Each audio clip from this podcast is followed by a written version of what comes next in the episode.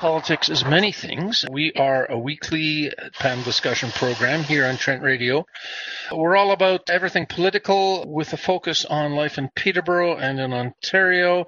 Since March, we've been gathering here online for these discussions. The discussion to which you're about to listen was recorded on Wednesday, September 30th. So Joining me for this online discussion are two members of our politics panel. Of course, you know them.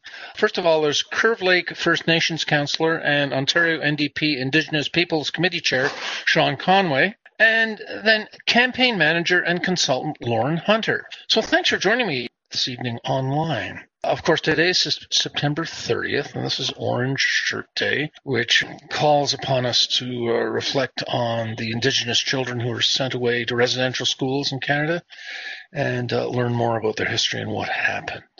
So, it looks like we're not going to have an election. The NDP voted with the government last night, as did all the other parties. Is that right? So, no fall election. So, what were the dynamics at play behind this vote in support of the throne speech? Well, let me just let me jump right in there, uh, Bill. This is Sean here. I, I, I want to reflect on something that's happening in, in conservative circles in social media. You know, Theo Moudakis putting out his political cartoons. The first one today was, you know, one panel is, uh, oh, you know, you've been on the Liberals for a week, and the next one, oh, you've been on the Tories for a week. Third panel, oh, you got to do something about the NDP. Pulls up a blank page in the fourth panel saying the NDP's relevance. It was a blank page, which couldn't be anything further from the truth. Yes. To be, to be, to be completely honest and, and truthful about the proceedings of the last couple of days, only the NDP has proposed any sort of substantial amendments that would actually help Canadians. The Conservative Party didn't do anything. The Green Party did nothing. The Bloc Québécois did nothing. So it's completely, you know, it's it's it's foolish. No, I hear you certainly. That uh, a meme on Twitter saying dissing dissing the NDP, like the absence of uh, Jagmeet Singh, and it, it seems so so wacko because the NDP really drove some of what we saw in terms of the CERB benefits. No, I mean, well, yeah. If you if you go back to the beginning of the pandemic and some of the measures that the federal government was introducing and much needed, you know, uh, supports economically for working people in Canada, the Liberals were quick to jump to put something together. The NDP found where the holes were and demanded that the holes be filled, and things were able to happen the last couple of months. The Conservatives didn't do anything. Neither did the Green Party, neither did the Bloc Québécois. Right, right. It's been two people showing up, uh, you know, two political parties showing up for working people, and uh, and that's just the facts. And if we keep our eye on the ball, is is not the purpose of Parliament to produce good legislation. And that's what we Absolutely. got. Lauren. Absolutely, it is. This is Lauren here. Um, and I think in a minority parliament, we would hope to see political parties working together to pass legislation that's important for Canadians. And I will give kudos to the NDP to coming forward with substantive, concrete solutions and suggestions, as Sean said, to plug the holes or to to raise things up. Um, honestly, that probably gave the Liberals the ability to do what they'd hoped to do in the first place, but maybe had been feeling pressure from other groups, you know, not to keep the the recovery benefits as high as the CERB had been and whatnot. So I'm I'm very happy with where things have landed. And you know, I think uh, Sean was pointing out that uh, the Conservatives and the Greens and the Bloc, you know, didn't really seem to bring anything to the table. And you know, not only that, there were procedural shenanigans in the House of Commons yesterday, where the Conservatives and the Bloc tried their darndest to stall the passage of that legislation through the House, throwing up some different procedural tactics and it didn't in the end work. And I think they were smart in the end to actually vote for that legislation. So the government decided that it would be a confidence vote um, and that would actually be their sort of first test rather than any vote directly on the speech from the throne. And I think had the Conservatives or the Bloc voted against it, uh, they would have been opening themselves up to the criticism later from the Liberals and the NDP that they weren't looking out for Canadians' best interests or that they wanted to abandon them. And we did already see um, Minister Freeland lob that back at uh, Pierre Poilievre quite effectively earlier this week in the House. So I think whoever, you know, the behind the scenes there were smart to to coalesce around this bill and make sure it gets through and uh, it's off to the Senate as soon as possible, I believe. Wonderful. Now, have the Liberals, uh, well, obviously they've dodged the election bullet, but how long? For how long? I mean, Ken Dryden said famously of uh, beating the Soviets. Uh, Sean, I know this is about hockey. I'm sorry, I apologize, but that uh, beating the Soviets was like being shot at and missed. I mean, could we apply the same to uh, th- th- this whole confidence vote and their support in Parliament? I mean, I, it's a minority government, so um, theoretically, government could fall at any time, um, and so I think you know this is the dynamics of a minority is that sort of legislation uh, by legislation, vote by vote. There's always a risk that the government could fall. That said, I did see Jagmeet Singh in I think it was uh, an, an interview with the Huffington Post saying that perhaps the NDP, if there was enough common ground and there were things that could be worked on together, that the NDP might be happy to let the Liberals lead government for another three years, which uh, I Ooh. found very surprising as a suggestion. And, you know, that comes with a lot of caveats and really. Sure, sure, sure, sure can we still find common ground? Are there things we can do together? But I appreciate that he's signaling that there's a willingness to at least have those conversations uh, if the two parties can come to agreement on pieces of legislation that will support Canadians. Sure.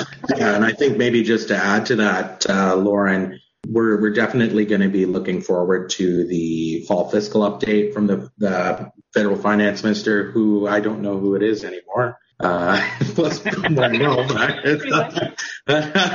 is it Carla Qualtrough now? It's the it's the minister for everything. It's Chrystia Freeland. Oh, that's right. right. Yes, minister right. for everything. The the real prime minister. The, yeah, I think I think there's a couple of things. You know, things signaled in the throne speech. Uh, though that'll be definitely be uh, something that the NDP is going to want to going to want to look at. I think uh, a national childcare uh, initiative is definitely going to be one of those big pieces over the next couple of months speaking with NDP partisans uh, across Canada in the last couple of weeks, the big pieces are, of course, uh, Peter Julian's motion to establish a wealth tax.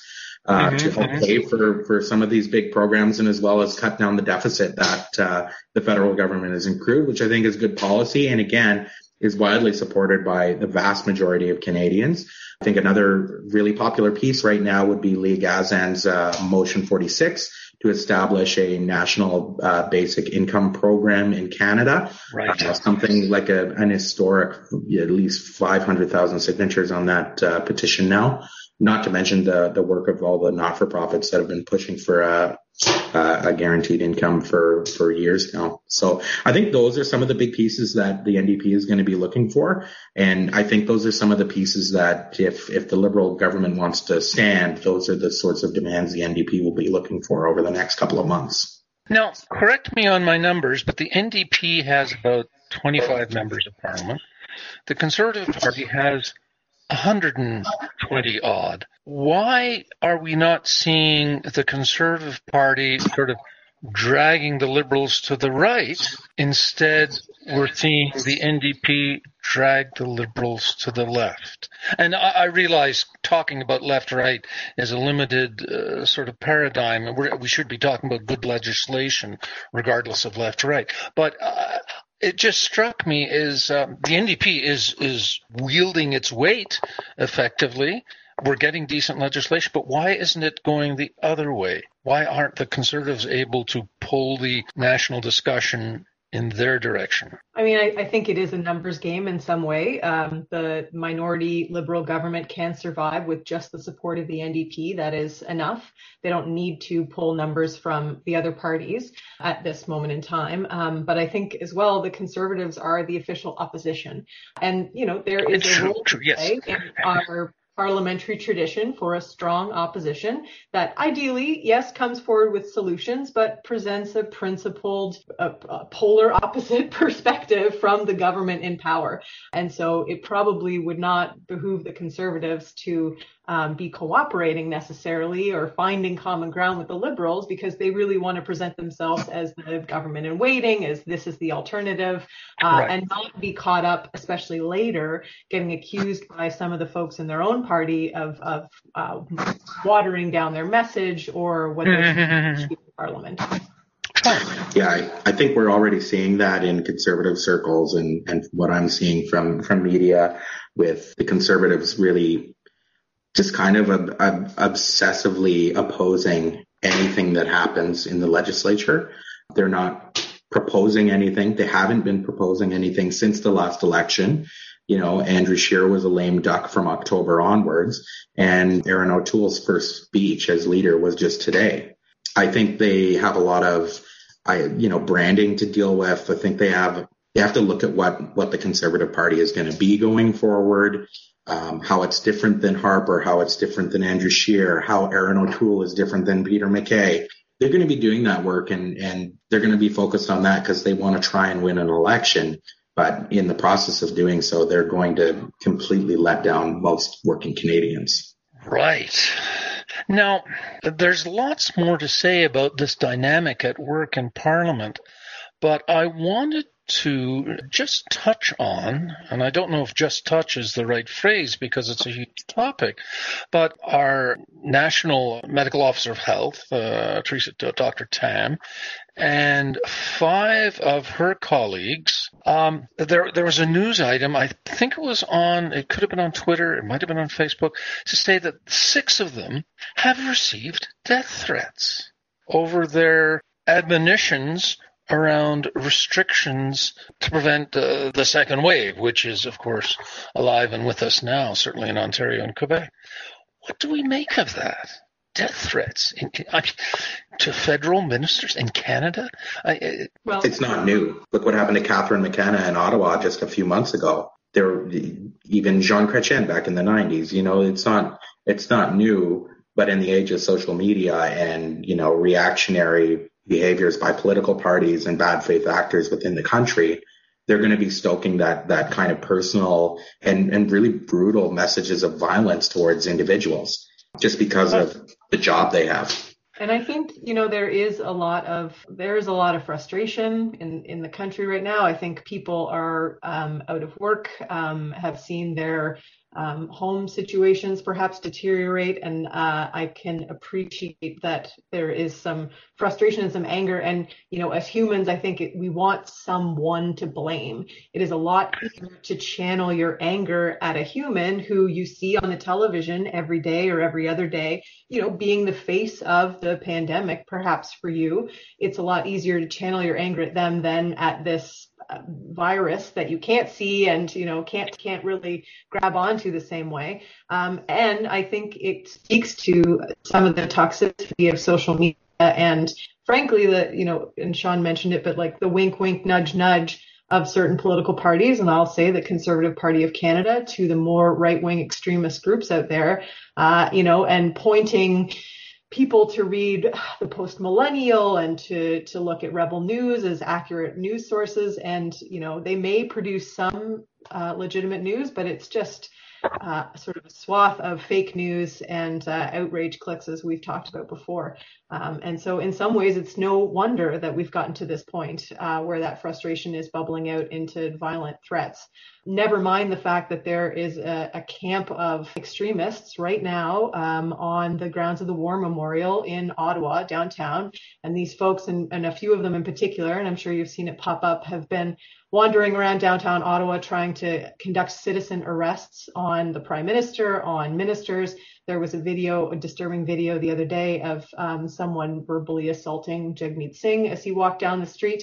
And, you know, if if you haven't been to Ottawa that all that much and you haven't hung out sort of above the Queensway in the parliamentary precinct, you know, I think it would be really unusual if you came from another country and came into Canada where uh, people can hang out on the lawn of Parliament Hill. You know, there are yoga classes that happen on the Hill. Parliamentarians, ministers, the Prime Minister, people walk around in downtown Ottawa without security details. And it's yes. generally, it's almost got like a university campus feel sometimes and that all these buildings are connected. And so people feel very safe. And I think that this behavior's got to be really shaking up some of that norm. And I hope causing uh, the Parliamentary Protective Service and the RCMP to really think long and hard about how they protect members of Parliament and public figures like our health officials. Yeah, when I read these uh, about these death threats towards these uh, provincial and federal medical officers of health, it's they happen to be six six women. I thought, great at a time when certainly Canada needs to encourage more women to more women to get into politics to run for office. I understand this is a this is important uh, for for many reasons. This comes precisely at the wrong at the wrong moment, and particularly in a COVID context when, as we discussed on other programs, the eight of the uh, countries that have done best with the pandemic have female leaders. And why is this?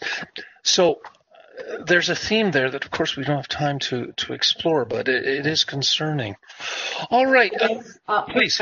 Tagging quickly, I'll say, um, as someone who actively tries to encourage women to run for office, it makes my job a lot harder because yes. how can I go speak to a prospective candidate for office and tell her, you know, and, and, encourage her and tell her we'll be there to support her when on the same page she's watching this happen and seeing the death threats and the violence that's being expressed on social media. I mean, it is getting harder every day to convince women to get into politics. And as you say, Bill, at precisely the time when I think we need to see better representation in politics.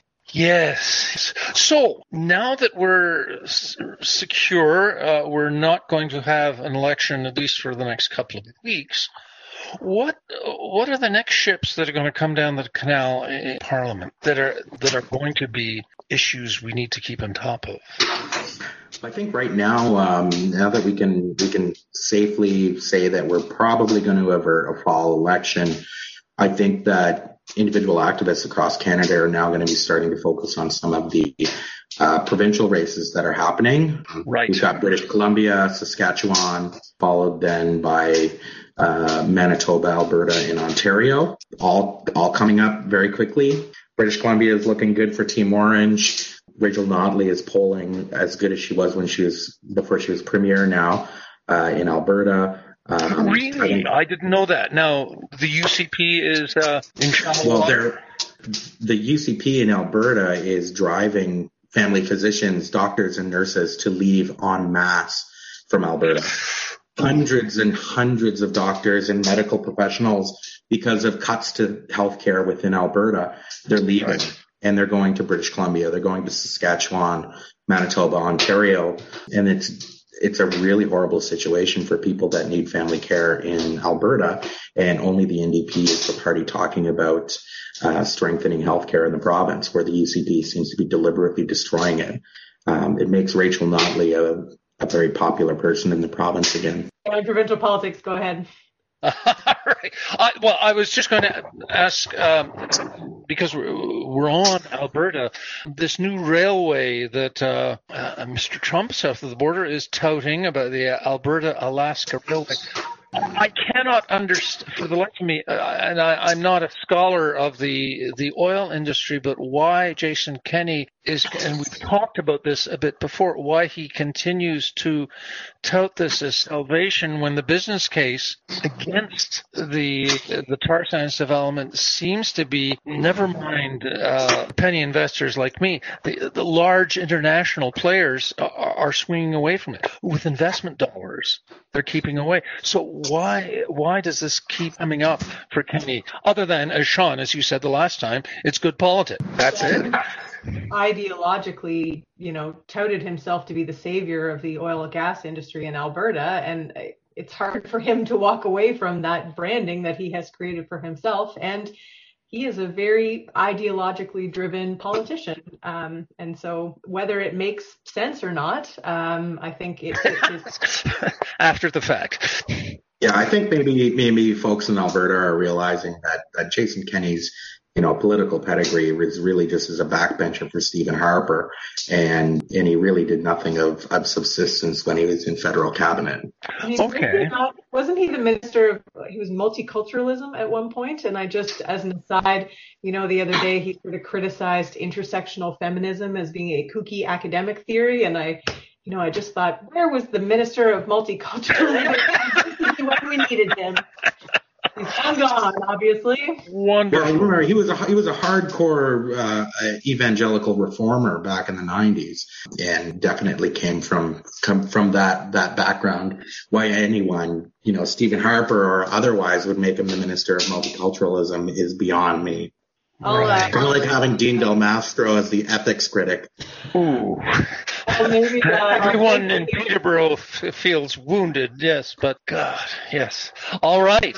Well, let, we've uh, mentioned that uh, some provincial elections are coming up. Let's continue our march across uh, the country. What else is is coming up in that regard? Saskatchewan. When? Saskatchewan is coming up uh, in two days after uh, British Columbia. It is the first time that uh, the British Columbia and Saskatchewan election have been this close together since 1991. They're only two days oh. apart. Uh, we've got a we've got two uh, political parties, the NDP and the Saskatchewan Party, which is basically like a Reform Conservative Alliance. The NDP, which are the old uh, Social Democrats that uh, of Tommy Douglas, run by Ryan Meili, rhymes with Smiley, who's a family doctor who continued practicing through COVID to to do what he can to help the community. It's a really competitive election. Uh, I think it could go either way things are looking good. They their writ dropped yesterday at 11, I believe. So it's definitely one to watch to see to see two new party leaders go at it and uh, clean slate. So it's definitely one I'm watching. Right. And Lauren. And I'll I'll use a little bit of that to tie back into um, your question before, which was what should we keep our eye on federally? And so some of the commitments in the throne speech you know, really do uh, involve provincial jurisdiction. And so if you just look at the number of elections that are happening, of the number of uh, less uh, liberally inclined premiers we have right now, I think it shows you just how much of a challenge the Trudeau government is going to have to move on some of those big pieces like childcare and pharmacare that are going to need agreement uh, with the provinces to move forward. Lauren, uh, well, I, I, shouldn't single you out for the question, uh, so to both of you, but how much of the classic Ontario dynamic is really a problem with all provinces? In other words, you vote one way provincially and you vote another way federally. Now, Ontario is a classic. If you have a conservative Ontario government, you're going to have a liberal federal government, vice versa. How much of that is really a national disease? Well, if you, if you look, if you look at some of the provinces, namely British Columbia, Alberta, Saskatchewan, and Manitoba, there's practically no Liberal Party presence provincially. Yes. So it's really conservative in NDP from uh, Thunder Bay on. And with that, you know, you've got two really big tent parties. Right. You've got social democrats, you've got, you know, classic liberals, socialists, communists. You never know NDP. And right. then you've got your, you know, red Tories, you've got, you know, centrists, liberals, uh, center right people, progressive conservatives, reformers, PPC people backing up these conservative parties across the Western provinces. So it's a really interesting dynamic, which we don't really get in Ontario where it's no. generally a three horse race. Right. Yes, I mean you're reminding me of Warren Kinsella branding his outsider status with the phrase "I'm an Alberta liberal," which is Doug Ford. Right. BC. Hey, looks like John Horgan's going to get a majority. It's a bit cynical to run an election, but you know I'd say go for it if you're going to go for it. He really does need that backing. It does not seem like the the agreement that the Greens had with confidence and supply was going to hold anymore, specifically with Andrew Weaver stepping down, the, the former leader of the Green Party, who's now since endorsed the NDP, and uh, the current leader not being as friendly to the NDP and perhaps even siding with the BC Liberals to bring down that government. It really looks like John Horgan is going to do really well and I wish him all the best. I think it's going to be a, the right move for British Columbia. Maybe not the best time for an election, but I think they can pull it off and they can pull it off safely. So all all the better for them. That's an interesting question, and I, I, think Sylvia sort of mentioned it when we were talking about the specter of the federal election. That you know, a, a government that uh, any party that's responsible for an election during a pandemic is going to get punished at the polls. And I just, I mean, we usually don't see that sort of thing, whether it's in a pandemic or not, that, you know, if it's a poorly timed election, by the time voting day comes around, people don't really use that as their ballot box question. This might be the exception. Um, and if that's the case, um, perhaps uh, Premier Horgan might want to land on why the reason was to call for an election in a pandemic. I know that reasoning's changed a few times, but I think these provincial elections are instructive to see if that is the case, um, if anyone mm. will be punished for calling an election during a pandemic, my sense mm-hmm. is that probably not. Well, we sure. even look to uh, New Brunswick just a couple of days ago. Blaine Higgs, minority progressive conservative government, they got their majority. And Kevin Vickers, the liberal leader, lost his seat. Right. You know, it's, you know, I don't know. I think, I think really it comes down to the region. Um, I think right now there would be a bit of a difference with British Columbia, say, against uh, Ontario, where Ontario is, is right in the grips of a second wave. British Columbia, really, and Bonnie Henry has been doing a pretty good job at keeping mm-hmm. everything under control. You know, are there things they could do? Absolutely. You know, I think anybody looking at any pandemic response is going to find holes in it. And it's up to a good legislative assembly that is backed up by a fresh election to decide what happens. Right. Now, you mentioned Ontario. Let's, let's, because here we are. What's the current dynamic? My read was, at least initially at the beginning, March, April, May, Doug Ford was uh, sort of being showered in rose petals because uh, uh, he said the right things. He started speaking as opposed to deferring all to, always to his ministers, and his star was rising. Where is it now? One in 14 schools. One in 14 schools in Ontario have COVID 19 outbreaks. Ooh. In the GTA, it's one in seven. Oh. Education response is okay. terrible. Right. And, uh, you know, even just look at fundraising numbers right now. Uh, the Ontario NDP in this quarter raised something like $2.2 million, and Doug Ford's Progressive Conservative Party is in the hole by $1.8 million. Oh, that's news. Lauren, you, you're, sorry, you're trying to get in. It's okay I think at the beginning, you know, I think in some ways the bar was set so low for Doug Ford uh, that when he was able to walk and chew gum at the same time, you know, he got that reaction. And I think people wanted to know that there was a government in charge and there was a lot of fear in the early days uh, that drove a lot of that. But I just, I have to think the shine is going to be coming off in a real way this fall. Sean talked about the schools. Absolutely. I'm pretty concerned about what's going to happen in the long term care sector. I don't actually yes. think that anything has been done since we got out of the first wave. You know, what have ministers and what has Ford been doing this entire time? You know, he just announced the other day that they're going to be hiring more workers for long term care facilities where was that announcement in July or in August yes, or yes, you know yes. even at the beginning of this month and not now? And he only just today released their um, second wave strategy. I mean, we're in the second wave. It's oh yes. Now it it doesn't do us a whole heck of a lot of good to be again reacting in the moment when Everybody saw this coming. Absolutely yes. health advisors telling him that this was what was going to happen. This is the conversation around the world. We have other countries that went through a second wave before we did. There is no excuse, and I hope that Ontarians are ready to hold him accountable. Yes, indeed. His so where where do the parties stand in Ontario? How now the Liberal the Ontario Liberal Party has a new leader. I don't know where they are in the polls.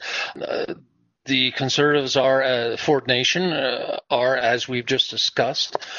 Is Andrea Horwath and her NDP, are they rising? Are they becoming, is, are these getting to be better days for them? I mean, certainly on the fundraising side, sounded like that.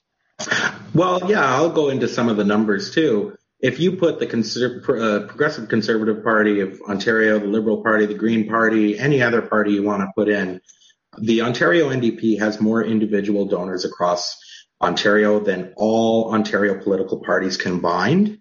We're doing really good work in the legislature right now. I think uh, that Ontarians are really seeing um, people like Marit Stiles really stand up for for parents and students and for teachers and I think that's that's really clear. If you look at the opposites on the on the critic portfolios, you have Stephen Lecce, who is a private school jock who worked with Stephen Harper as a press secretary, versus. Marit Stiles, who was a trustee for years and knows how the schools work.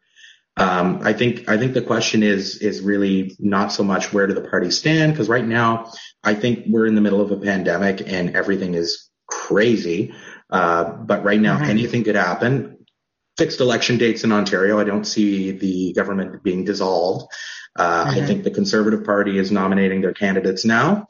That's fine. The NDP is probably going to start announcing candidates in the next couple of weeks the Liberal Party. I don't know what they're doing. Maybe Lauren can fill us in there. But uh, um, really, I, I, think it's anybody's game uh, in Ontario. But uh, I think Ontarians have been impressed by what the Ontario NDP has been doing, and they've been doing a great job in holding the government accountable. Well, and that's a good note to end on. Thank you so much. Thank you, uh, Sean and Lauren, for joining me this evening. This is Bill Templeman.